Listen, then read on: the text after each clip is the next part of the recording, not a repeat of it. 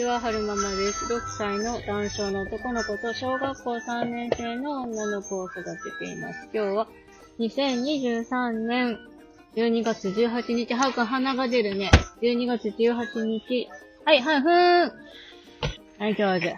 吸わない。ふーん。ふん。ふーん。そう、上手。もう一回。ふーん。あ、そうそうそうそう。あんまり出てこないね。大丈夫か？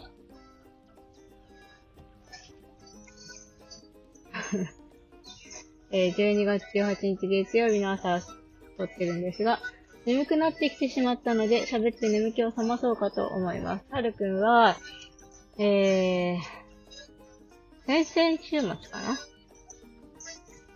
胃腸炎にかかって、胃腸炎が良くなったなと思ったら、違うか。先々週じゃないか。先週末か。先週末胃腸炎にかかって、胃腸炎が良くなったなと思ったら、今度鼻水が出てきてみたいな感じになってますね。うちの、あの、お姉ちゃんの学区内ではインフルエンザが大流行りしてて、ヒヤヒヤしてるんですけれども、はるくんが通っている保育園では、ちょっと前まで水暴走が流行っていて、ようやく落ち着いてきたかなっていう感じですね。で、何喋りましょうか？週末、本当はトリクマカフェがあったんですけど、店長さんのところも一話になってしまったらしくて、今回は、残念ながら、お休みということになってしまったので、作るはずだった人のところに、せっかくな、なのでってことでお邪魔してきたんですよね。ちょっとお茶しませんかっていうふうにお誘いしたら、あの、じゃあ、ご自宅、ん？自宅に来てくださいってことだったので、自宅、ご自宅に招いてくださったので、お伺いしてきました。いろんなお話してきましたね。お子さんが3歳の男性の男の子で、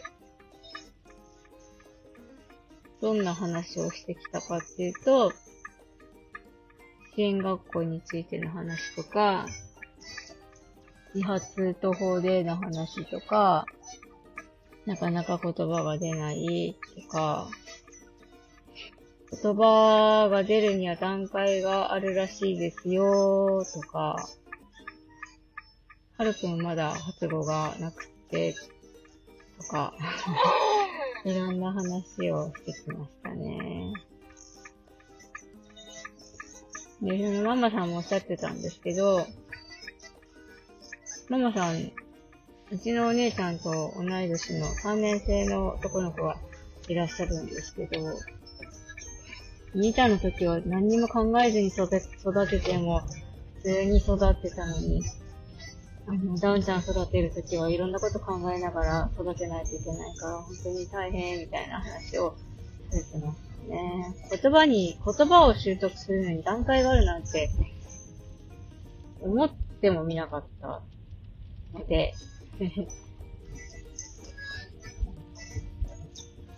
なん、何でしたかな、段階は。なんか、物のマッチングから始まるんですよね、言葉の習得って。例えば、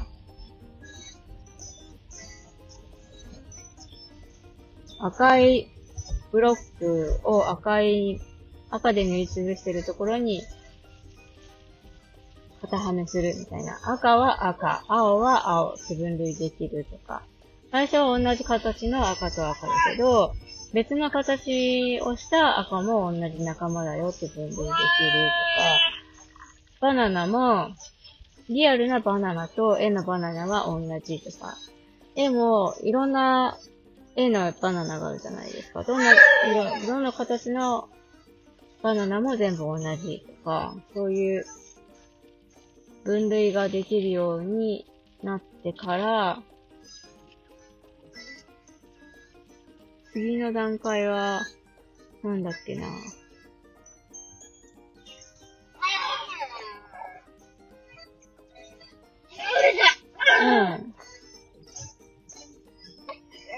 うん。しいね。物の名前を理解するだったかな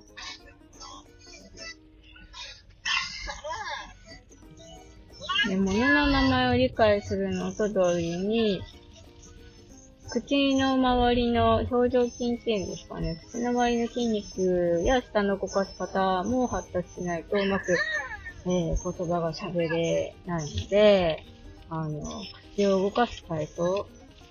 はるくんは自発で、あ、い、う、で、体操をやってるんですけれども、あ、い、う、でってやることで、えー、口の筋肉を動かして、えー、うまく発音できるように促していくっていうふうにおっしゃってましたね。下の運び方もすごく重要なんですって。あーって発音するときは、下の位置は、なんだろう、フラットな位置だけど、うん、例えば、たーって発音するときは、一回舌を上唇、上顎にくっつけてから離して、たって発音するじゃないですか。そういう舌の運び方だとか、バビブベボーだったら、一回口を閉じて、バッ、バッ、バッって発音するじゃないですか。だから、ちゃんと口を絞めれるっていうのも大事になってくるし、あとは、うーだったら、口をうーって絞めて発音しなきゃいけないけど、うーって口を絞めれない子はうが出てこないとか、なんかいろいろあるみたいなんですよね。そういう話もできましたね。あとは、うんと、真似っこしたくなる時期ってあるんですよ、お子さんの成長過程の中で。で、その真似っこしたくなる時期が出てくると、その相手の顔をよく見て、相手の、うんと、動作とか表情とかよく見て真似するようになるので、そうなってくると、まだ言葉もうまく出てきたりするみたいなんですよね。私がその、はるくんが真似っこするよう真似っこを押したくなるようにと思って、うんと、意図的にやっていたのは、はるくんのやってる動作とか、喋ってることが何語であっても、真似して、答えるっていうのをやってましたね。だから、あ、あーって言ったら、あ、あーって返したりとか、にょーらーって喋ったら、なーらーって返したりとか、ね、あらららら。で、なんかそういう、会話にはなってないけど、なんかこう、なんでしょうね。真似してくれると楽しいみたいで、今みたいに笑ってくれたりするので、なるべく真似するようにはしてますね。あとは、動作に言葉をつけること。歩くよとか、走るよとか、うん、階段を登るよとか、降りるよとか、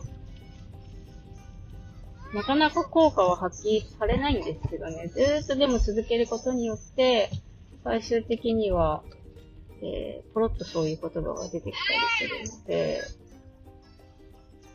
まあ続けてよかったかなとは思ってますね。うー、でぶい。はぁ。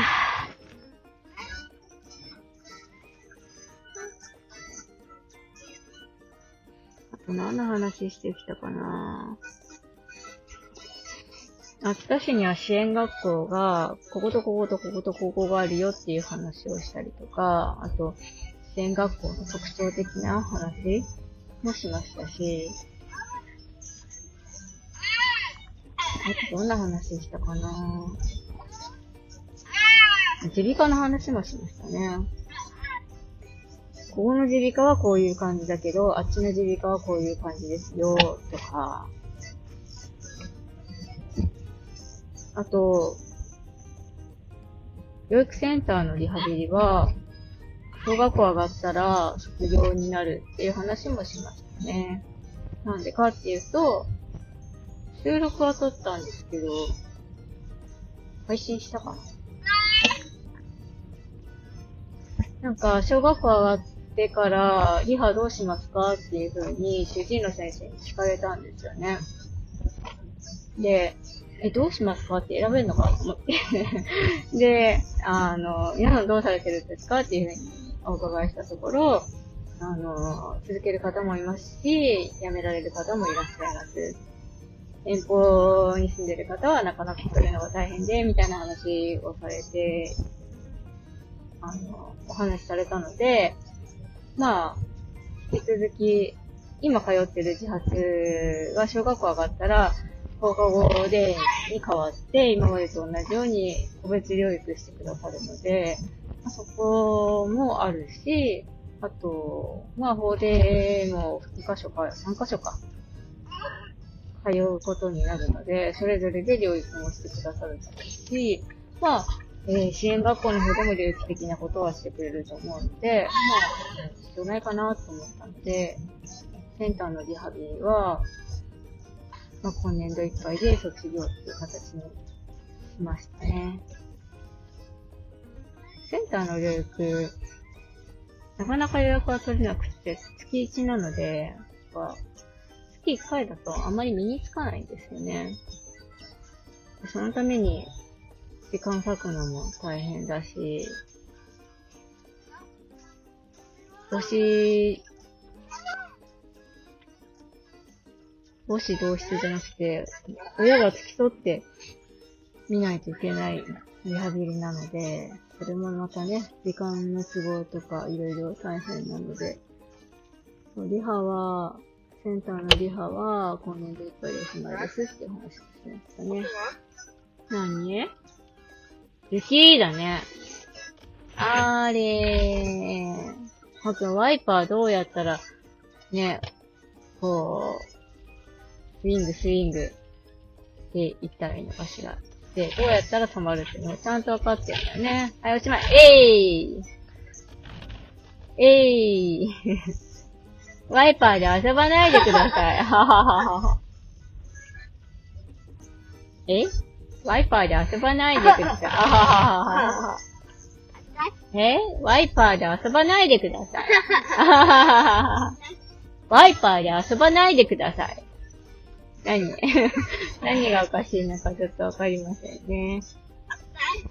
もう一回？ワイパーで遊ばないでください。おかしいの。もう一回？ワイパーで遊ばないでください。何がおかしいの？怒られてるんだよ、ハーク。おかしいね。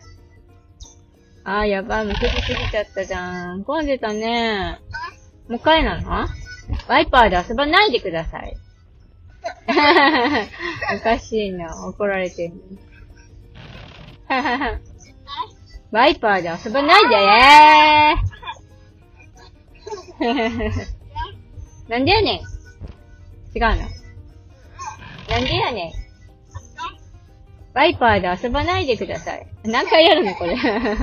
おかしいねもう一回？ワイパーで遊ばないでください。そんなにおかしい。警察がいる。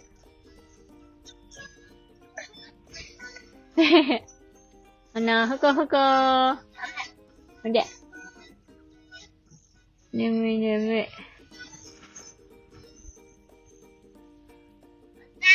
じゃあ、秋田市は、昨日の、昨日すごい風が強かったですね。雪が降るっていう予報だったので。何？遊ばないでください。ワイパーで遊ばないでください。もう一回？ワイパーで遊ばないでください。もうやらないよ。ワイパーで遊ばないでください。やだ。うーん、もうやらない。おしまい。おしまい。おしまいまい。No! おしまい。えー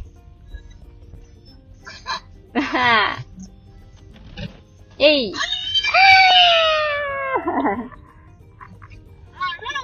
なんか、はーくんテンションは高くて怖いなぁ。あはははは。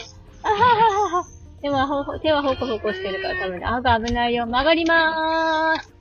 えー、ワイパーで遊ばないでください。えー、母の顎で遊ばないでください。ないでください。えー、もういいよ、疲れた母。よいしょ。の、もうやらない。わー、車来たー。もうやらない。おしまほら、着いたよ、はーくん。到着到着到着もうずっとなんか壊れたラジオみたいにワイパーで遊ばないでください。ずーっと言ってたね。えー、帰りに着いたのでおしまいにしたいなと思います。最後までお聞きくださいまして、ありがとうございました。それでは、また。はい、到着。おしまい。